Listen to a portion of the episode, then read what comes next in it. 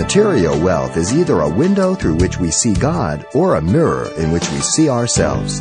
And today on Simple Truths, Pastor Xavier Ries explains how in either poverty or prosperity, parents are able to impart yet an even more valuable and eternal wealth to the next generation.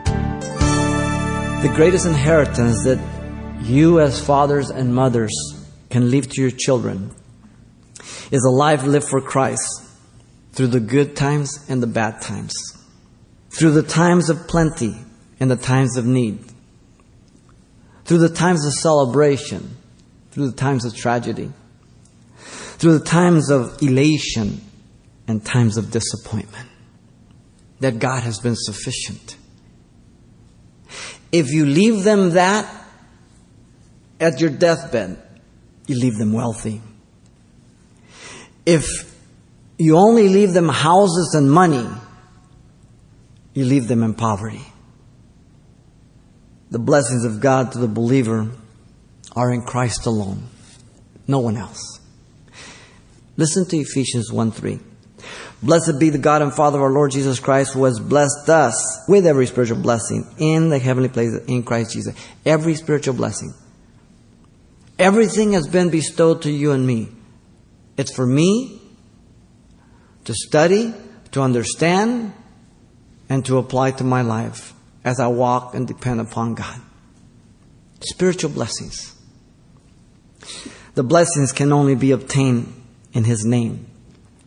He is the only name that the Father honors for salvation. Acts 4:12 says there's no other name given under heaven and earth whereby men must be saved. Jesus said in John 14:6, I'm the way, the truth, and the life, and no man comes to the Father but by me. It's pretty simple, pretty clear to me, pretty narrow to me.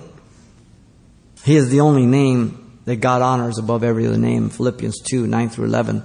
He's the only name, the only man that can intercede for you between man and God. 2 Timothy 2 5 says, There's one mediator between God and man, the man Christ Jesus. The confirmations of the blessings of God on the believer's life are very clear, but we must get in the Word. He's the Lamb of God which takes away the sins of the world. John 1 29. You imagine what a blessing that is to know that all of your sins, all of my sins, have been forgiven and will never be mentioned. I sleep like a baby at night. I don't have a thing to worry about. You understand? He finished the work on the cross, by the way. John 19:30 says, before he gave up the ghost, it is finished. Nothing is lacking for salvation. And so he's visiting the Gentiles to take out for himself a people, a bride, the church.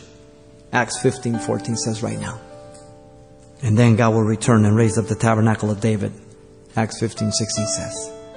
But first, he's looking for a bride. He's choosing you. Are you part of that bride? Have you entered your inheritance? You've been listening to Simple Truths with Pastor Xavier Ries, a daily devotional of the enriching and precious truths found in God's Word. We appreciate you listening each weekday at this time, but you can hear this program again by following the radio listings link at CalvaryChapelPasadena.com. For more on the other ministries at Calvary Chapel Pasadena, visit our website. There you'll find information about weekly events, Pastor Xavier's messages, even online booklets in English and Spanish. It's all at CalvaryChapelPasadena.com. Simple Truths is a radio ministry of Calvary Chapel, Pasadena.